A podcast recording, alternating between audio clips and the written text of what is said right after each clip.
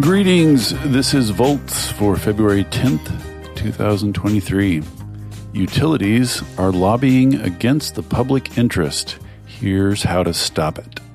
I'm your host, David Roberts. There are many features of U S public life that I believe, perhaps naively, would be the subject of a great deal more anger were they better understood. One of those is the role utilities play in climate policy. A rapid transition to a low-carbon energy system is necessary to avoid the worst of climate change. Happily, that transition is going to be an enormous net benefit to U S public health and the U S economy. It's good for quality of life, economic growth, international competitiveness, national security, and the long-term inhabitability of the planet. But it's not necessarily good for the companies that actually sell energy to customers, power and gas utilities. In fact, utilities are using every tool at their disposal to slow the energy transition, from lobbying to P R campaigns to donations to, as the last few years have demonstrated, outright bribery. And here's the even more galling bit. They are fighting against the clean energy transition using your money. They use ratepayer money from captive customers over whom they are granted a monopoly to fund their lobbying. They have effectively conscripted their customers, who have no choice where to get their power and gas, into an involuntary small donor army working against the public interest. It's outrageous. In a new report called Getting Politics Out of Utility Bills, the Energy and Policy Institute, one of the best utility watchdogs out there, details some of this utility corruption and offers recommendations for how to prevent it. These are not futile recommendations to Congress, but actions that fall within the current powers of state regulators and the Federal Energy Regulatory Commission, or FERC. I have been ranting about utilities for years, and one of my most reliable sources on the subject has always been the report's author, Energy and Policy Institute Executive Director David Pomerantz. So I was eager to talk to him to air some shared grievances, hear some enraging tales of utility shenanigans, and discuss what can be done to rein them in.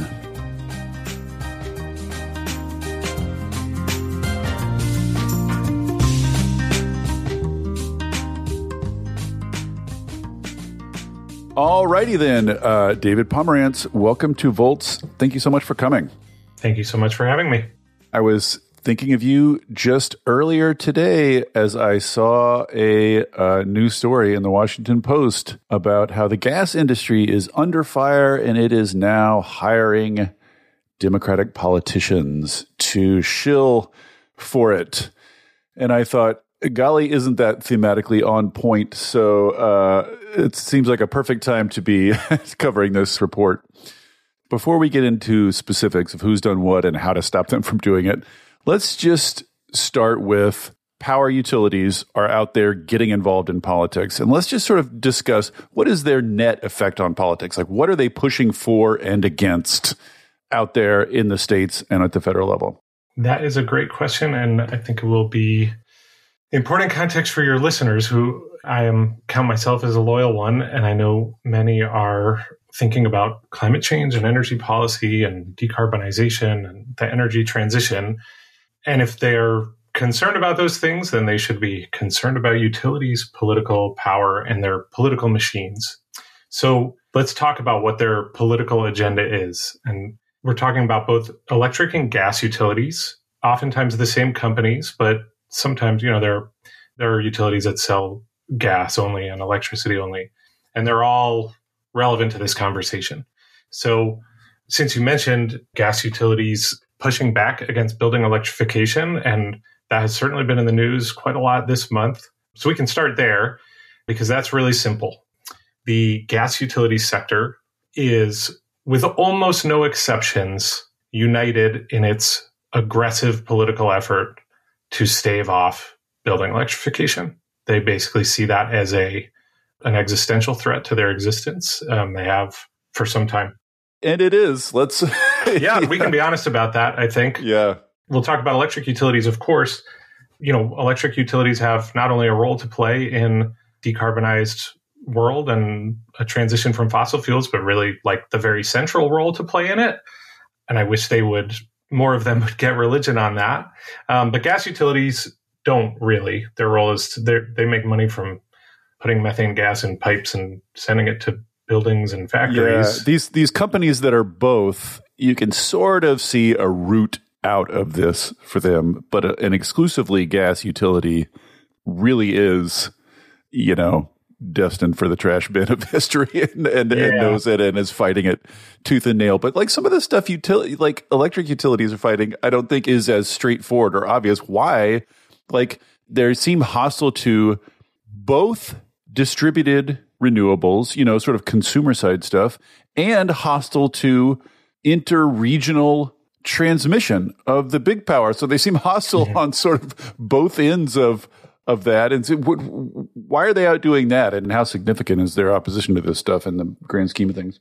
Yeah, it's significant. It depends a bit on the issue. So maybe let's start on one end of the spectrum with the things that they are most opposed to with the least nuance. Right. And I would say that that is uh, distributed resources, customer-owned resources like rooftop solar and energy efficiency, you know, which we maybe don't talk about as much as we should. But for decades now, electric utilities have opposed those because it presents a threat to their business model, right? As you you have kind of like been the high priest of helping people to understand this, electric utilities in our current model make money when they build stuff. Yep. If people are putting solar panels on their roof or adopting technologies to use elect- less electricity, either one of those kind of has the same effect on the electric utility.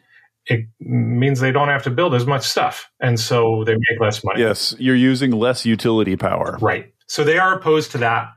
Um, and we'll talk about some of the most scandalous things that utilities, electric utilities have used their political machines to do in the last few years. But a lot of it roots from this almost paranoid obsession with stopping the growth of rooftop solar in some places. um, so that's that. On the other end of the system, in terms of like the bulk power system, it's a little bit less monolithic and a little bit more of a spectrum within the industry. Mm-hmm. So there are absolutely electric utilities who have figured out that they can make money by retiring coal plants and gas plants and instead building wind farms and utility scale solar farms. So Excel Energy kind of coined the term steel for fuel to represent that change. And it makes sense. Now, they're all kind of in a different place on that. Some, some have really embraced that transition. Some of the dinosaurs in the industry, like Southern Company or Duke Energy or Entergy, they're not there yet for a bunch of reasons that I think are largely cultural, frankly. They just have a lot of groupthink in their leadership and the, in their C-suites, and they haven't figured out yet that that solution sort of helps their profits and also helps customers. It's really, you know, good for everyone.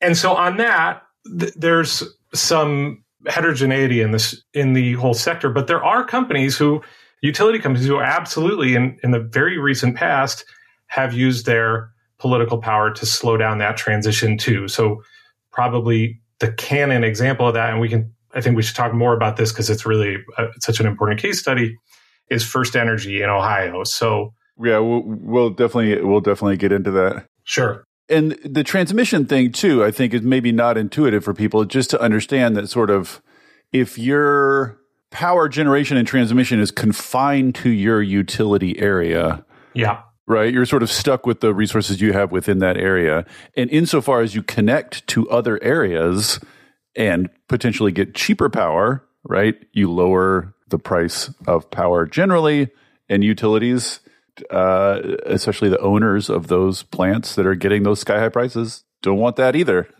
Yeah, this is really counterintuitive for people. And I think, you know, unfortunately, this narrative has kind of taken over that like the main obstacle to building the high voltage regional transmission lines that we desperately need for to transition from fossil fuels to renewables is like some farmers and ranchers and NIMBY, sort of not in my backyard protesters. Yes, or or environmentalists wielding environmental review, et cetera, and protecting salamanders. Right.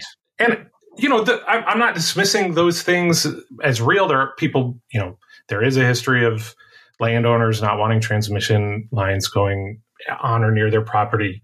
But it, in my opinion, far less of a barrier and gets much more attention than it should compared to this really big structural barrier, which is these multi-billion dollar companies that don't want to see transmission built, regional transmission.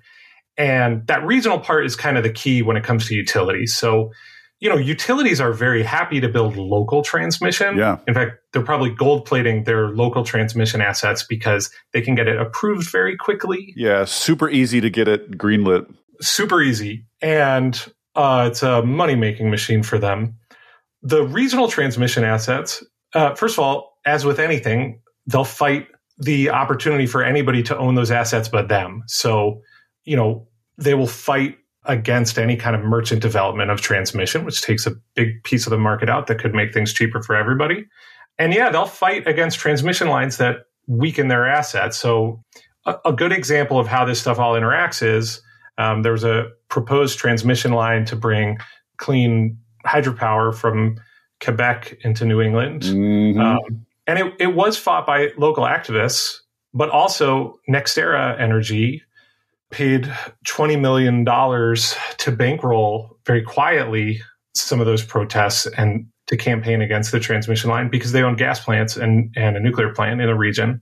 And so that imported hydro would have undercut the profitability of those assets. Um, there's another case that we documented on our, on our website about how Entergy, a utility company that operates in Louisiana and in the South, they actually hired a, sort of an undercover operative, like a consultant that didn't disclose they were working for Entergy, to go to some of the meetings of MISO, the Mid-Continent Independent System Operator, and basically kind of try to gunk up the works and slow down development of transmission lines that would bring, you know, lower cost wind energy into Entergy's service territory. So they fight that too. They they fight distributed resources. They fight competitive regional transmission, and they fight they fight the creation of new competitive electricity markets too.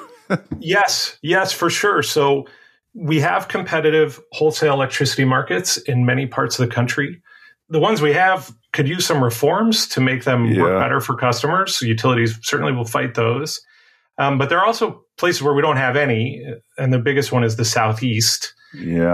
And the utilities there, companies like Duke Energy, Dominion Energy, Southern Company, they are very aggressively using their political power, including sort of like, you know, paying groups with names like Power for Tomorrow that pay former regulators to do some of this stuff mm. to argue against bringing an R T O to the Southeast, which many legislators in some of those states have expressed an interest in from both parties because they want to see cheaper electricity.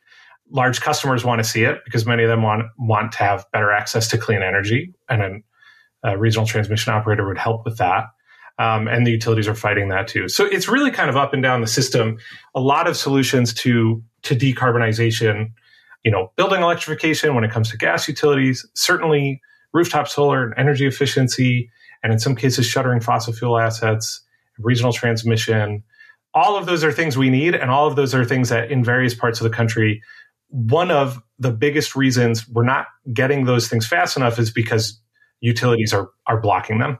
This is one of the this genre of podcast I think of as the "You Should Be Madder" uh, pod, yeah.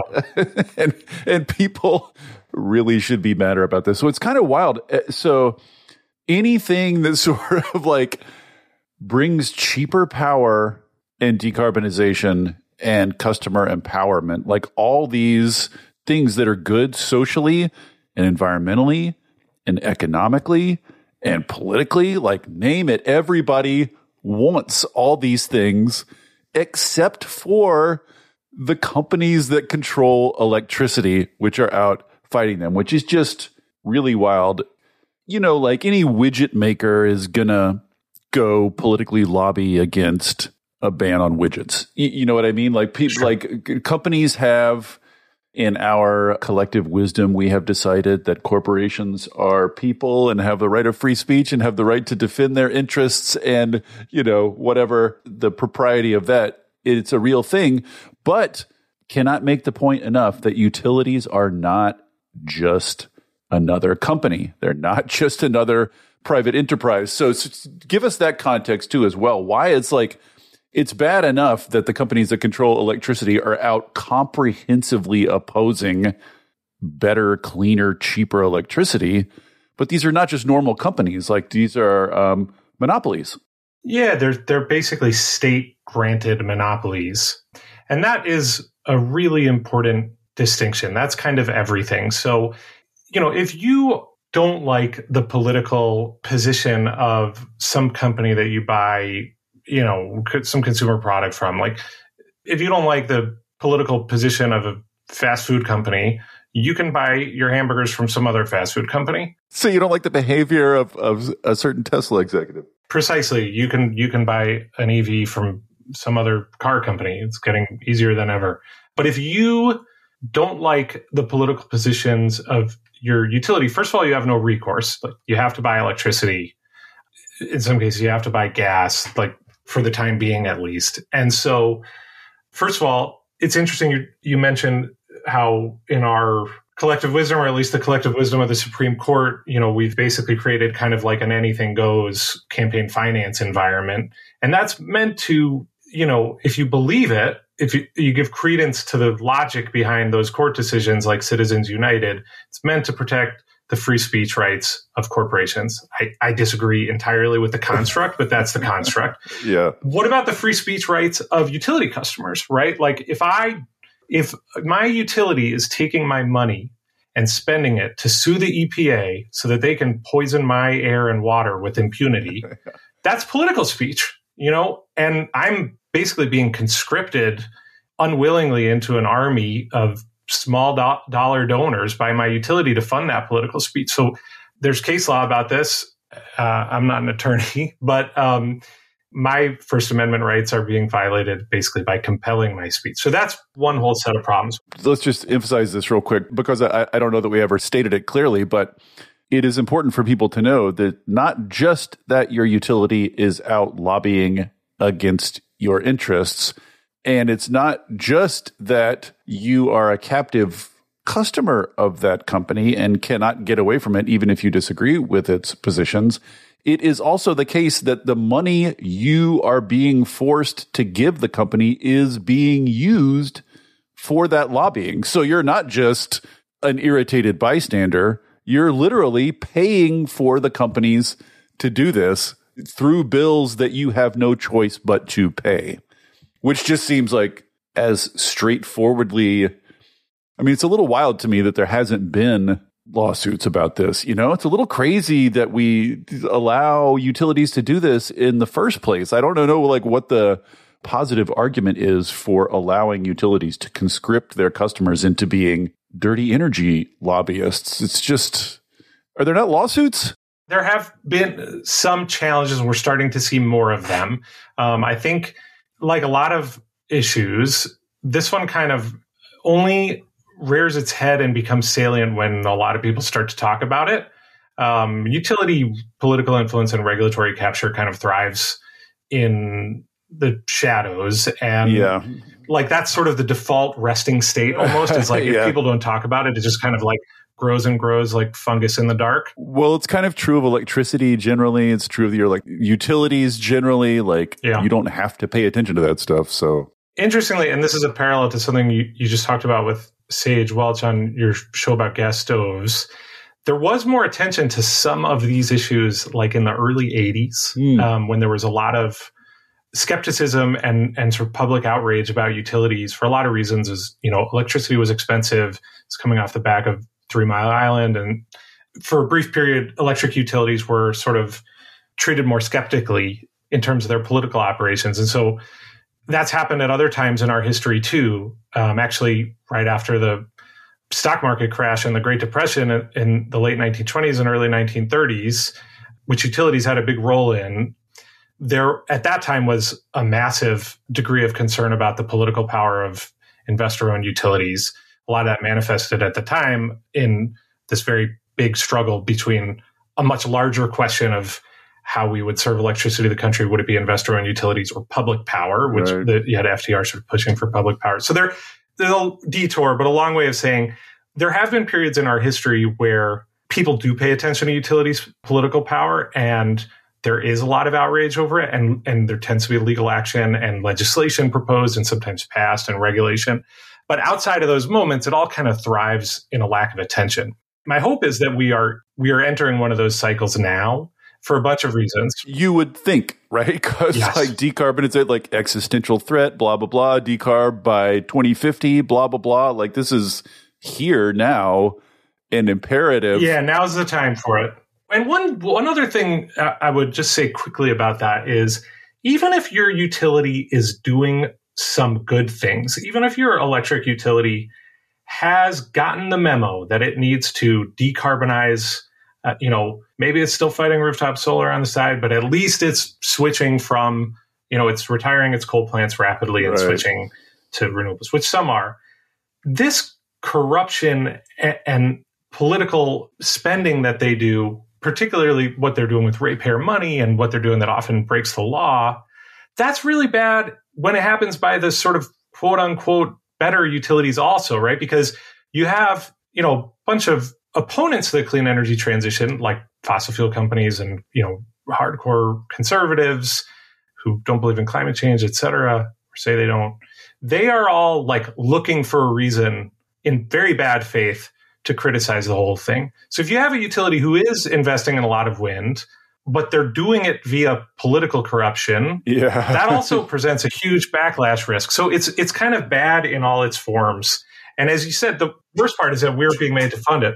Yeah, I know. I think you could just say, and I think it would, maybe you'd probably agree with this, it's just, it's ludicrous on its face that publicly granted monopolies who are providing an essential service that people cannot go without are allowed to politically lobby at all. Like, it's just like, yes. it's so familiar. I think we don't think about it, but it's just ludicrous that it's allowed at all. Like, it ought to just be unthinkable. These should be technocratic nerds who follow instructions. And that's Completely. it. Like, we don't, I mean, you know, just as a, as one small example of this to put a fine point on it, you have all these like sports stadiums and concert venues around the country that are named like First Energy Stadium or the Dominion yeah. Performing Arts Center. And once you see this stuff, I mean, once you sort of see the elements of the, the utilities political machine, once you know to look for it, you see it everywhere. It's like they're sponsoring every nonprofit. They're naming every venue after themselves. And part of what I think is so funny about that is like, why does a monopoly actually need to advertise? Like, exactly. They're not exactly. competing for sales. They're not going to lose customers. Right. I mean, by definition. Right. What does um, what does name recognition do for them? Yeah. You can't leave them. Exactly. Why do they need to have P R departments at all? Other, uh, you know, customer service departments. Yes. P R. Why? Like, it is. It is crazy. It absolutely is, and and that's a great juxtaposition because most of them have pretty poor customer service and massive P R departments. And that's where, you know, it can be hard to quantify and measure the full breadth of their political machine. But that is something we try to do at the Energy and Policy Institute. And when you look at it, they are among the biggest spenders in their states on everything, right? They're always among the top campaign contributors. Mm. They're among the top lobbying spenders. Their trade associations are among the best funded and wealthiest in Washington, D C, where they do all their lobbying. And it comes back to that ratepayer question, right? In a perfect world, I think everyone would agree intuitively with what you just said, David. Like, why should they be allowed to practice almost any kind of politics at all, right? They're, mm-hmm. they're given this incredible privilege of getting a guaranteed profit margin and a monopoly. They should be essentially beholden to the will of our democratically elected officials, not trying to shape it. But at the at a minimum, at a bare minimum, what we should do is make sure we get into some controls to make sure that they're not allowed to supercharge and turbocharge that political machine using their customers' money, right? That they're not allowed to hack off a few dollars out of your monthly bill every month and use it to pay for their public relations consultants, et cetera. And that we, that is a relatively simple problem to solve with reform. So that's what we're trying to lay out, how that can be done in this new report that we wrote. Before we get to those specific reforms and kind of the specific channels of utility influence and how they might or might not be blocked with reforms, let's just take a brief detour for some storytelling. Because I think when people hear, you know, like the lobbying is technically legal, mm-hmm. as absurd as it is for it to be legal. But people should not take from that the impression that utilities are, are lobbying within legal bounds here. The fact that they are allowed to do this, allowed to use customer money to do it, is practically an open invitation to corruption. And lo, they have answered the invitation. So let's just let's talk about a few of the kind of higher profile examples that have come up in recent years, because I think people, again, like unless you really hear it put out plainly, it really boggles the mind. It beggars the imagination. Like what they're doing is worse than than anyone thinks. So let's start with Ohio. I wrote a whole long thing about this, and it was, God, what a rabbit hole. Like every twist and turn you go, it's just nastier and nastier. But tell us what they what went down in Ohio. For sure. Um, this is a great time to talk about it. So last week, criminal trial started for the former Speaker of the House of Ohio, a guy named Larry Householder. He is being charged uh, with accepting bribes and being part of a racketeering scheme. And here's what happened. So there's a large uh, electric utility company based in Ohio called First Energy. First Energy for years had been trying to um, collect uh, bailouts for some nuclear plants and also for its some of its coal plants that were struggling to make any money. They had tried with the Trump administration. They'd tried with previous Ohio state governments, but they kept coming up empty. Um, and they found their guy in Larry Householder. Um, so what Larry Householder is accused of, and, and what I should note, this is very important since they're technically allegations for Householder until he's proven guilty if he is. Uh, but for First Energy, that's not the case. They admitted to everything I'm about to say in what's called a deferred prosecution agreement with the federal government to avoid going on trial. So they paid two hundred thirty million dollars and admitted guilt to all the following. They routed sixty million dollars through different dark money organizations. So technically, these are five oh one c four nonprofit groups that do not have to disclose their donors. And First Energy mm. did not have to disclose giving them money. So it's kind of untraceable money that was then passed to uh, Larry Householder. He used some of that just for his own personal use, which is what the, is at the center of some of the bribery charges. So he like used it to pay down a home of his, and he used it to pay for his defense in a lawsuit. But most of the money went to his political machine.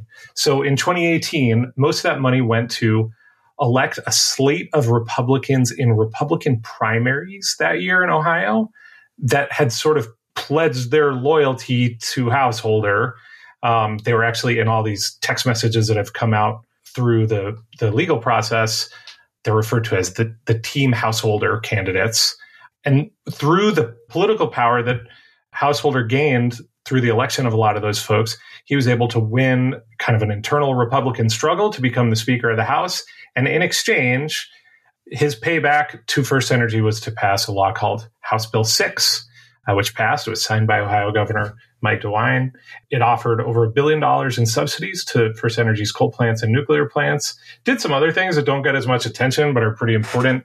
Kind of did this fake decoupling scheme where some of your listeners would probably know, but decoupling is a policy where if a utility adopts energy efficiency measures, so p- its customers use less electricity, they can be made whole from that.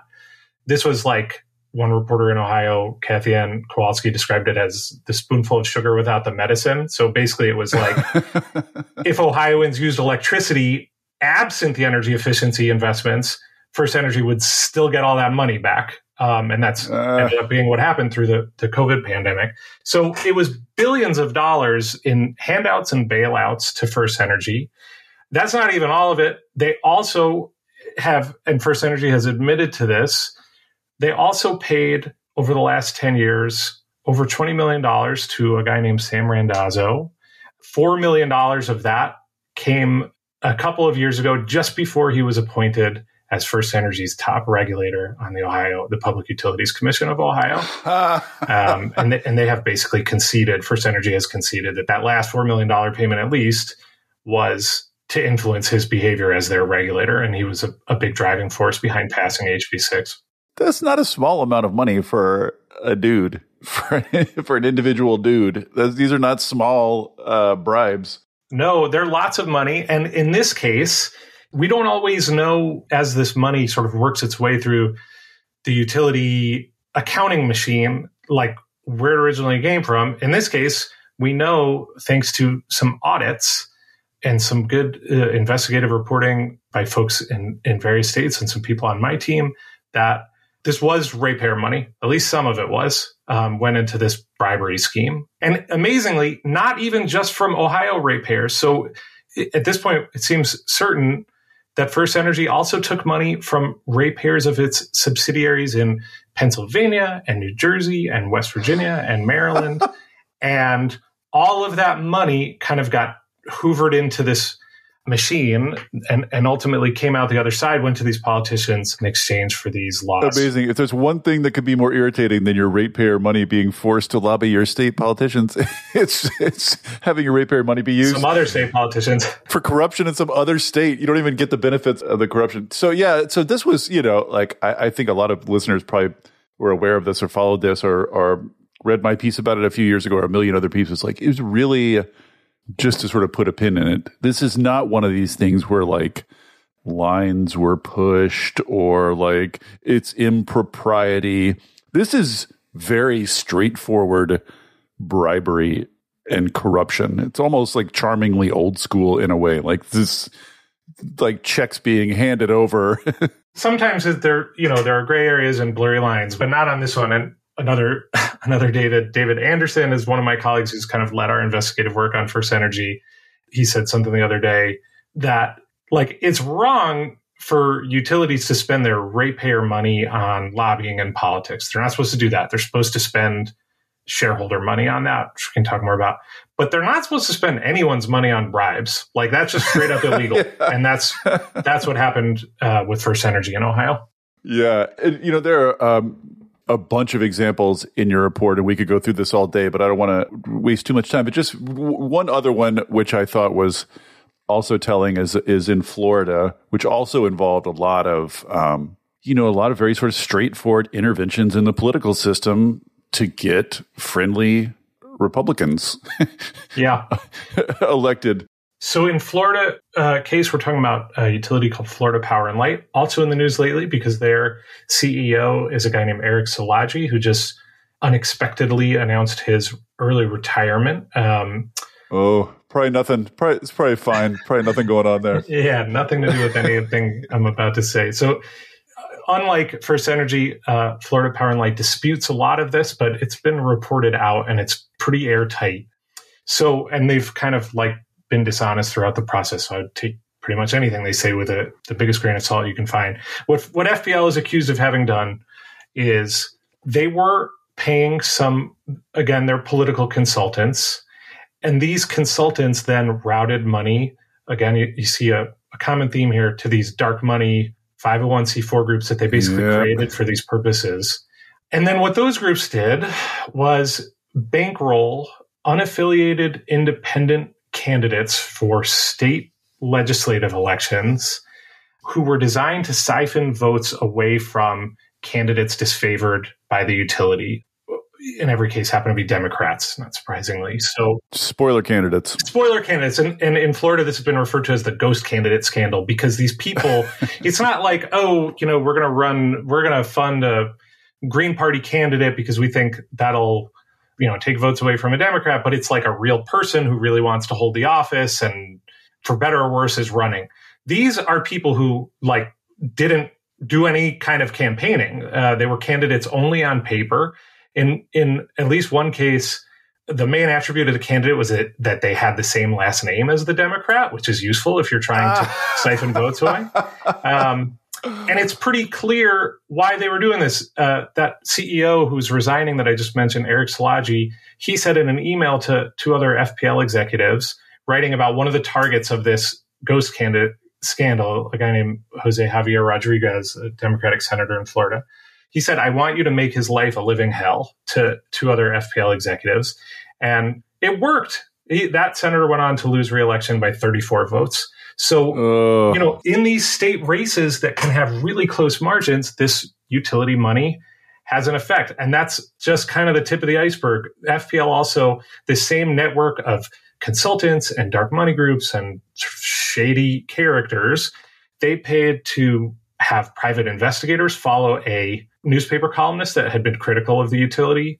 They paid for a network of these kind of fake news sites designed to spread utility propaganda. Oh my goodness. They were trying to buy out a municipal utility in Jacksonville, and allegedly these consultants paid by F B L created a nonprofit to advocate for marijuana legalization, and then offered one of the city councilors who was most opposed to this F P L buyout, they offered him like a very high paid job with the fake nonprofit they just created. So it's really like a whole massive it's, it's political machine. Pretty fucking devious, though. I it's mean, diabolical, man. I guess if you're just getting millions of dollars to sit around in a room and think of fuckery, you know. And that's literally what they do. I mean, in that sense, like other companies, this gets back to the monopoly business model issue. Like other companies, their incentives as a business are to like, keep costs low, make better stuff, keep customers happy, right. you know, grow revenues, whatever. All of the utilities' profit is determined by the regulatory system, like by their public utility commissions or appointed by governors and, and nominated by legislators, et cetera. So their biggest incentive is to game all that. Right. So that becomes the focus of the company. I mean, anything they can do. And, you know, I think some leaders of some of these companies have maybe better ethical systems than others, but the the incentive s- structure is for them to do anything possible short of getting caught by law enforcement officials um, to game the system in their in their favor. And so we we don't need to go through all the examples; it could be hours. But it's not just red states, it's not just Florida and Ohio. Um, you know, ComEd in Illinois, they got busted by the Department of Justice and paid a two hundred million dollars fine for a patronage scheme with the Speaker of that House. Um, this has happened really all over the country. And I think people hear the First Energy story in Ohio and think, oh, my God, well, that's got to be the bad apple. And I'm not sure that's true. I think they're the ones who were the most egregious and got caught the worst. But if it's a difference, if it's, it's it's maybe a difference of degree, but not of type. Right. Most utilities are engaged in some version of this behavior. Just to reiterate again, this behavior is not just lobbying. There's weird trade groups. There's dark money groups. There's weird public relations campaigns that are not traceable back to the utilities. There's advertising. There's it's like a full, it's really a full spectrum of fuckery going on, all of which seems sort of inevitable uh, based on the structural incentives. You know, I always... I mean, I'm sure these are a lot of scummy people involved, but if you just like if you set things up this way and make it legal for them to do this, of course they're going to do this. So one one other question before we get to solutions is just insofar as these things get caught, are the punishments or the threat of punishment enough to deter future examples of this? Like, what is does anyone get strung up as an example, or you know, how far behind are lawmakers on uh, on this? Very, very far behind. Um, unfortunately, this is actually one of the main solution sets is around deterrence and enforcement. Um, but that's really a missing piece of the puzzle. And I'll, I'll give you an example of how broken this is. Um, in Ohio, let's look at what's happened to First Energy. Now, the biggest penalty they've probably actually had to pay is with investor sentiment, right? Like shareholders in the company are a little bit skittish. And certainly their stock dropped after the scandal, after this um, C E O of Florida Power and Light just announced his his unexpected retirement. NextEra, the parent company, their stock dropped by about eight percent that day. They may recover some of that um, or all of it. But, you know, they do have some price to pay on Wall Street because investors, I think, the sort of unspoken secret among utility investors is they see regulatory capture and utility political power as a good thing right up until the point they get caught. Um, for them, it's like, yeah, of course, we want you to control the political environment. We want you to have the euphemism is like good relationships with your regulators, but they don't, I think they kind of are happy to hear and see no evil in terms of how that happens. But they certainly don't like when it leads to, you know, like F B I raids and Department of Justice investigations. So there is a price they have to pay there. But the bigger price ought to come from the political system, and that has not happened. So just taking a look at First Energy, a rational response to what they did in Ohio, which was essentially a full-scale takeover, a full-scale purchase, essentially, of the legislature that's supposed to be democratically elected.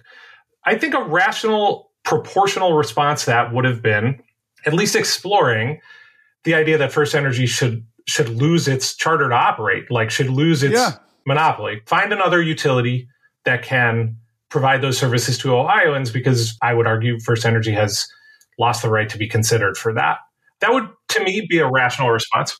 It's hard to think of what would justify that if not this. Like, right. I agree. What could, what would be worse? I mean, totally. And, you know, no one with power has proposed that. I mean, people like me talk about it all the time, but no one in power to do it in Ohio has proposed that. Instead, what we've seen is really a complete abdication. First of all, they haven't even fully addressed the law that was passed via these corrupt means. So the nuclear subsidies were rolled back from H B six, but not the coal subsidies. Those are still rolling. They, that law, I didn't even mention it before, but that law also stripped the very meager sort of renewable incentives or renewable performance standards in Ohio. I remember. That hasn't been returned. So they didn't even address kind of the law that was bought with it. But in terms of consequences, there's been almost nothing. Um, the Public Utility Commission of Ohio, they say that they have some ongoing audits and investigations of First Energy. Those are on hold until the criminal investigations are over. We'll see what comes of that, if anything. Interestingly, they did have to pay this two hundred thirty million dollars payment to the Department of Justice to avoid prosecution. But we should just put that in perspective. The company made eleven billion dollars in revenue in twenty twenty-one. Good God. two hundred thirty million dollars is is significant, but it's, you know, it's less than the ill-gotten gains they got from H B six. I mean, that was billions in subsidies. Way less.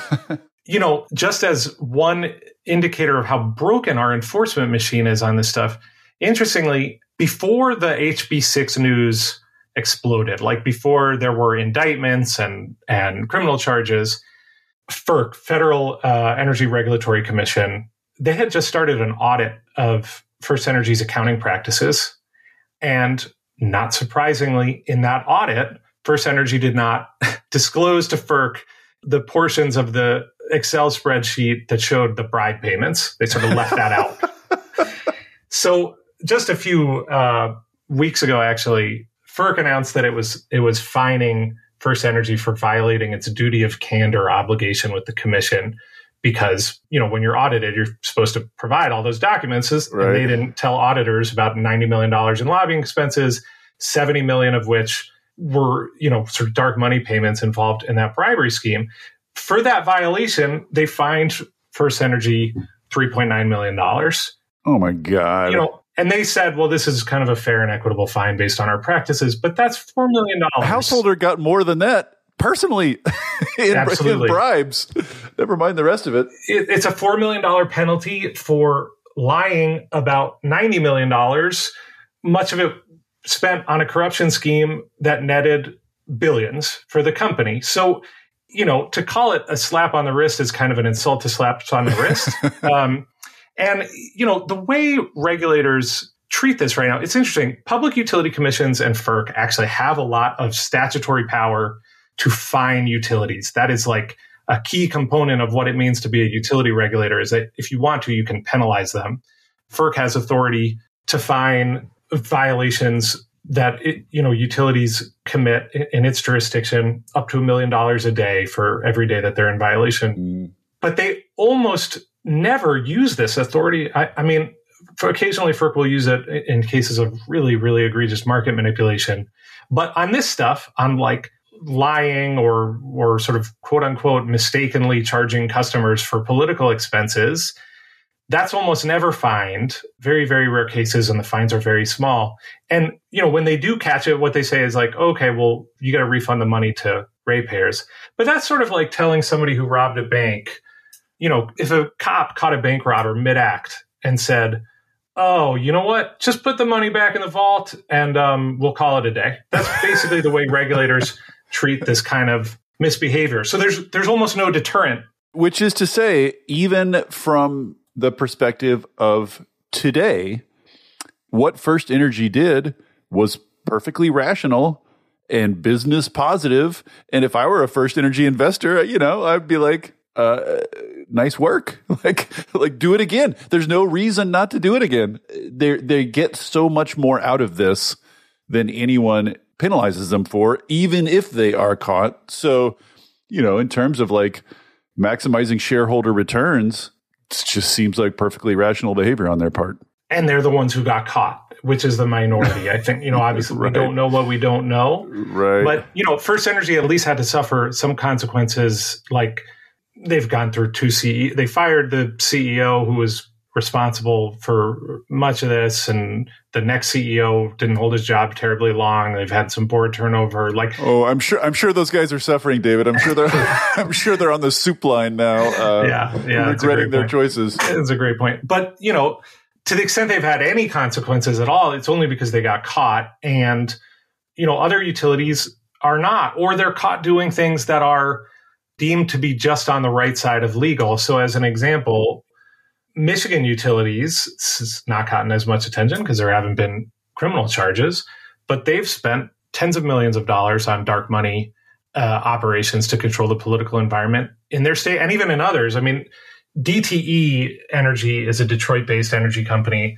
They own some biomass plants in California as, as part of their unregulated part of their company.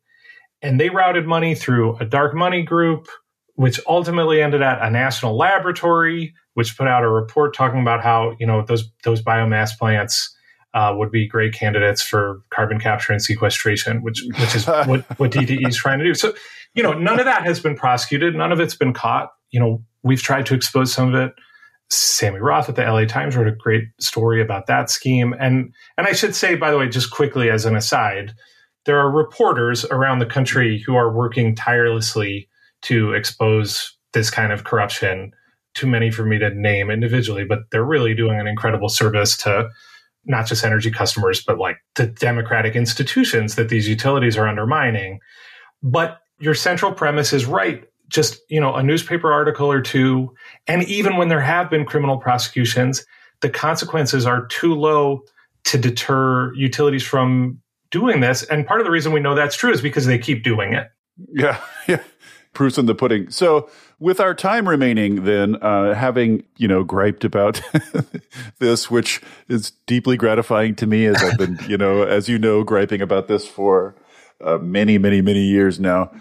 Let's talk about what can be done. Obviously, you know, in a sane world, in a country with a operational federal apparatus, what you'd like to see is Congress to act, right? I mean, Congress could just write a law saying utilities can't do this anymore, period, full stop. And that would be nice. As we know, Congress doesn't work, et cetera, et cetera. Half of them are bought by utilities. It's filibuster, on and on, usual. So we're left basically looking to either federal agencies that Biden can control or state governments. So what can those entities do that would have some actual bite and then some effect? Yeah, a lot, thankfully. So that's what our new report is is about.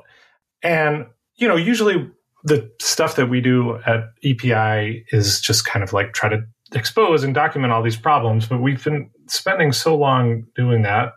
And it does seem like people care that we, we wanted to at least take a stab at saying, here's what we can do about it. And um, there's basically three things.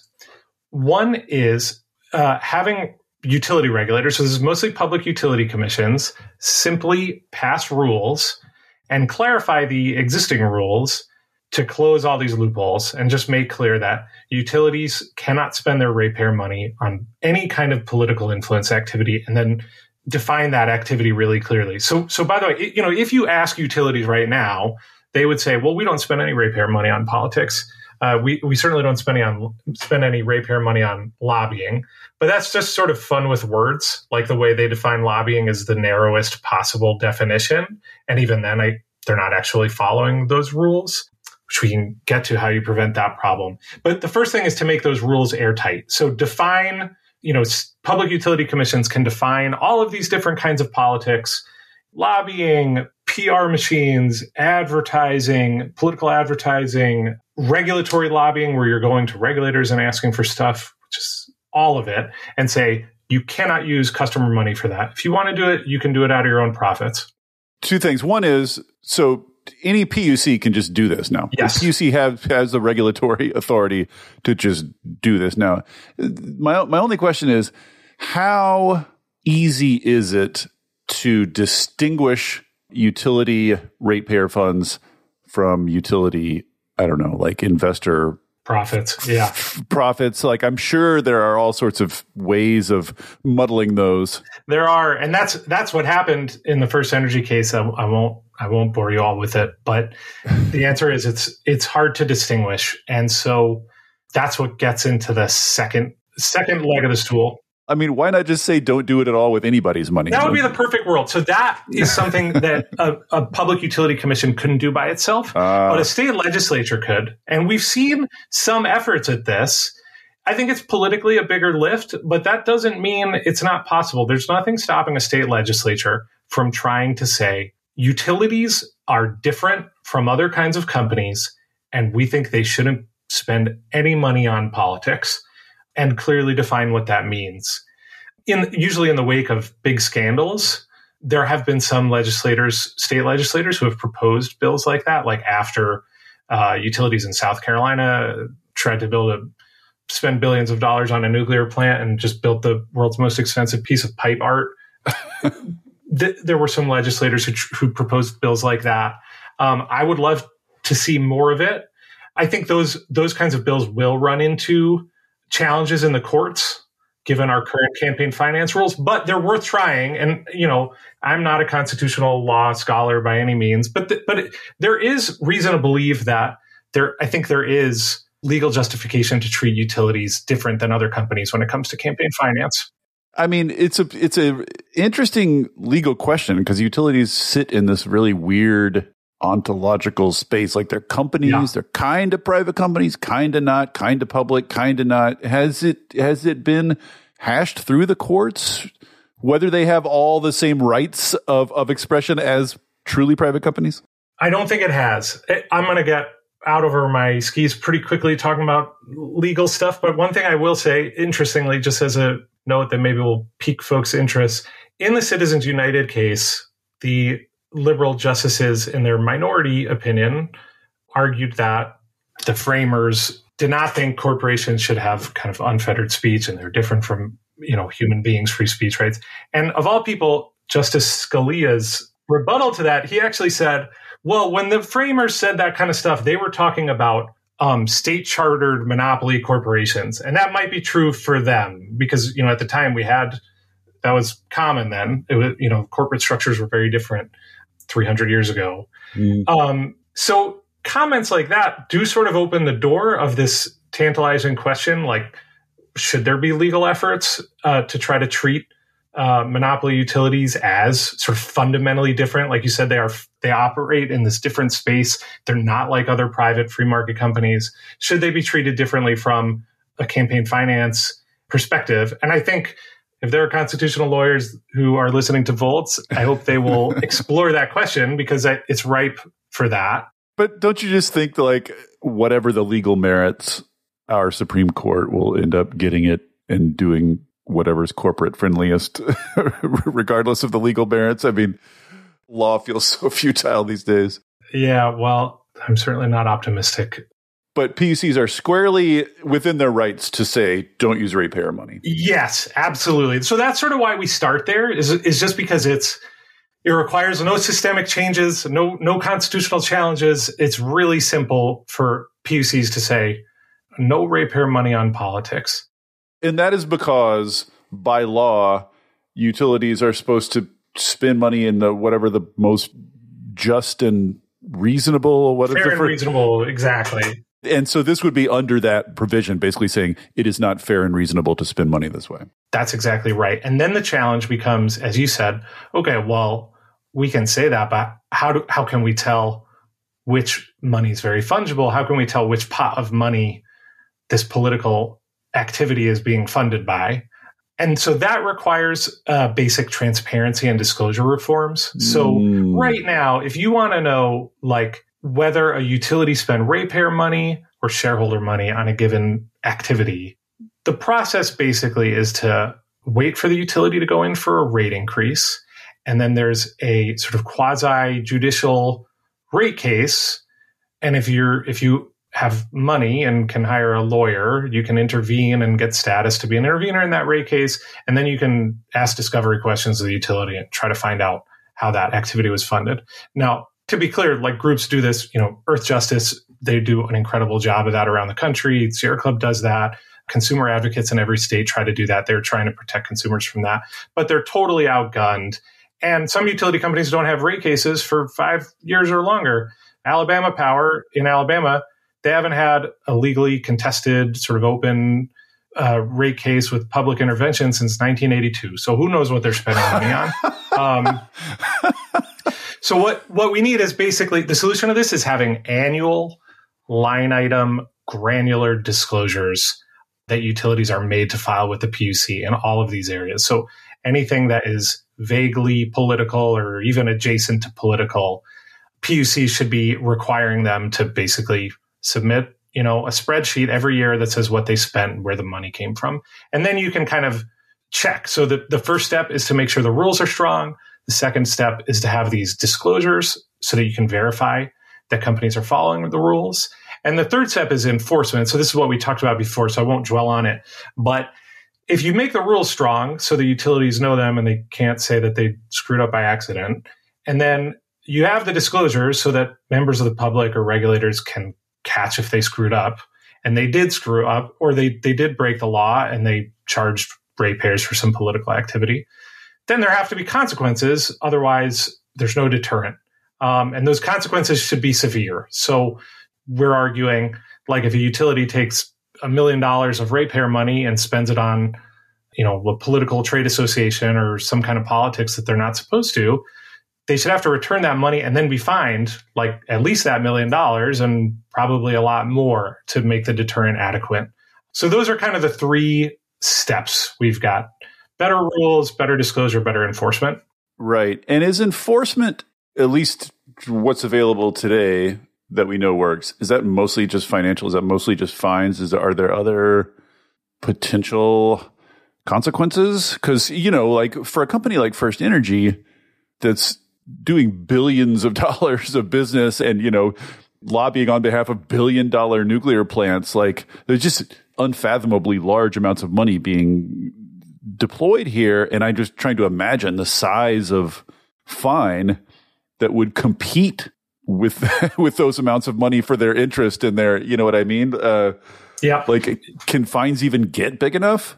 It's a really good point. Well, I think one answer is, let's try some really big fines and see how they work. yeah, let's give it. Let's give it a whirl. Let's give it a college try. But I, I do I do agree with your your premise there that some corruption, some kinds of behavior are so bad enough that it is hard to imagine a dollar figure that could adequately deter it, especially when they're all counting on not getting caught.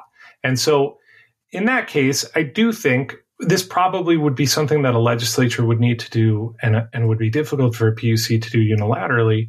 But I do think in, in cases like First Energy, you know, public officials in Ohio ought to consider whether the company should be allowed to continue to operate in its current form there. So that, that can all be part of enforcement as well. What about, you know, what about a legislature saying, you know, this balance of public and private that we tried in investor-owned utilities clearly isn't working, so we're just going to make you public, make you into a public utility. Is that, has anyone tossed that out there? Is that even on the table? I think so. People are talking about that. I mean, that there are movements of people in where I live, for instance, in California, who's basically suggested it's a little bit different than these political issues, but they've basically said that P G and E's criminality with regard to starting these devastating fires has been so bad that the only solution really is to have them be converted into a public power entity. You know, there there have been similar efforts like that in different pockets of the country. There's one ongoing right now in Maine. And a lot of that, I think, is inspired by this problem. When, if you talk to advocates of public power, they will say that we just can't trust these investor-owned utilities to not run these political machines that threaten the integrity of our state government. And I'm very sympathetic to those views. I'm not sure if that solution will work at scale everywhere. Um, mm. And it's also worth noting, like, you know, public power entities aren't perfect. They also require good governance and good accountability.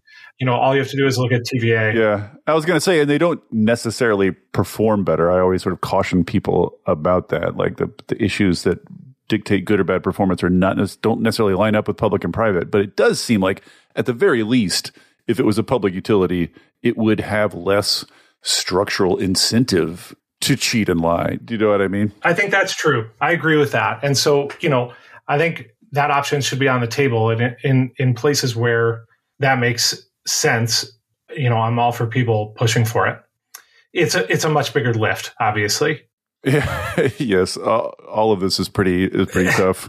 It is, although, I mean, you know, just to back up to some of these changes that would be easier for a single public utility commission to do or a single state legislature, the kind of stuff that we're outlining in this report, I don't think it would like solve every single problem when right. it comes to utility political machines, but something is better than nothing. And the status quo is pretty bad.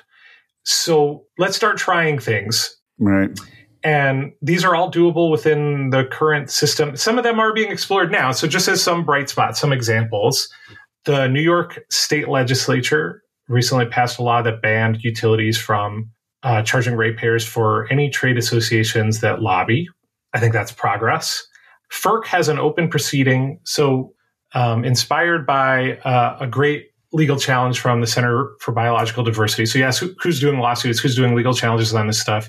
Center for Biological Diversity has an Energy Justice program with great lawyers that are doing some of this. So they petitioned F E R C to take a look at some of this. And F E R C opened an inquiry. They got lots of comments. Everybody other than the utility said, yeah, we need some accounting changes and some new rules and some better transparency to prevent utilities from charging customers for trade associations, for politics, for their sort of politically motivated charitable giving, for all that stuff.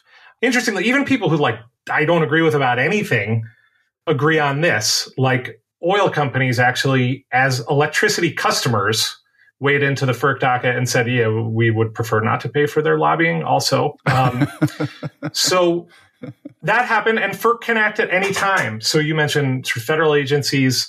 Uh, F E R C is is meant to be independent, but F E R C commissioners are appointed by the president, but the, they don't act at his direction. But but F E R C can do this anytime they want. The, they've had this notice of inquiry proceeding. It's been responded to by all parties. They could draft a rulemaking that makes it harder for utilities to sort of supercharge your political machine on rates.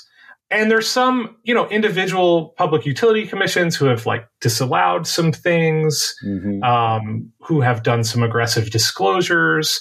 Uh, so we point out those examples in the report. People should check them out just to show like this is possible. And our hope is that that more P U Cs and legislators um, start proposing these things, and we'll and we'll see what comes of it. You know, if you're just a listener out there and you didn't realize how bad this is and are now uh, mad, per the You Should Be Madder About This episode they just listened to, what can people do? I mean, is there a is there a particular organization that's working on this, or is it just a matter of contacting your own state's P U C or writing your legislature? Is there a place to sort of centralize this work that people can go just support? Good question. Well, they can learn more about it at our website. So that's energy and policy dot org. We focus pretty heavily on this stuff. Um, in terms of groups that are taking action, I'd recommend a couple. Center for Biological Diversity, as I mentioned, they are mm-hmm. um, doing some great legal work on this. Uh, there's a group called Solar United Neighbors who um, works with rooftop solar uh, advocates and customers. Um, but they have operations in a lot of different states, and they have a national advocacy program. Um, and they are invested in creating some of these kinds of changes. And then if you're not sure, like, oh, you know, if that, those groups are have ways in for you where you live, the Sierra Club uh, is involved in Public Utility Commission proceedings in most states. And they're very much invested in um, attacking utility political power. So that's another organization that folks can check out. Yeah. And worth saying, again, as I've said so, so many times over the years, P U C meetings are pretty sleepy. They're not, uh, they're, you're not going to be standing in a long line to, to get in one of those. So a little bit of noise goes a long way, uh, you know, especially relative to a lot of other places you could make noise. Like they don't get a lot of noise there, so they care. I couldn't agree more. These these parts of state government that are responsible for um, regulating utilities, they're not very well known. And, you know, for people who want to become active, they can do a lot as a single person. You know, there are, um, I'll give a shout out to one activist in Arizona, a woman named Stacey Champion, who pretty much working independently. She's a very skilled person, um, but she didn't have lots of backers or anything. Really helped to bring Arizona Public Service, a utility that was behaving very badly in that state, to heal over the last years just by getting lots and lots of attention and doing great organizing work and campaigning. So it is a place where people can make a difference, and, you know, everything's harder alone. So they just kind of need to find um, some people who are, who are willing to work with them on it. Awesome. Okay. Uh, well, thank you so much for coming on and, and walking through this. It's, you know, it's like with so many things, like you listeners probably vaguely know that it's bad, but it's way worse than they thought. So, um, David Pomerantz, thank you for coming and sharing this with us. Thank you so much for having me.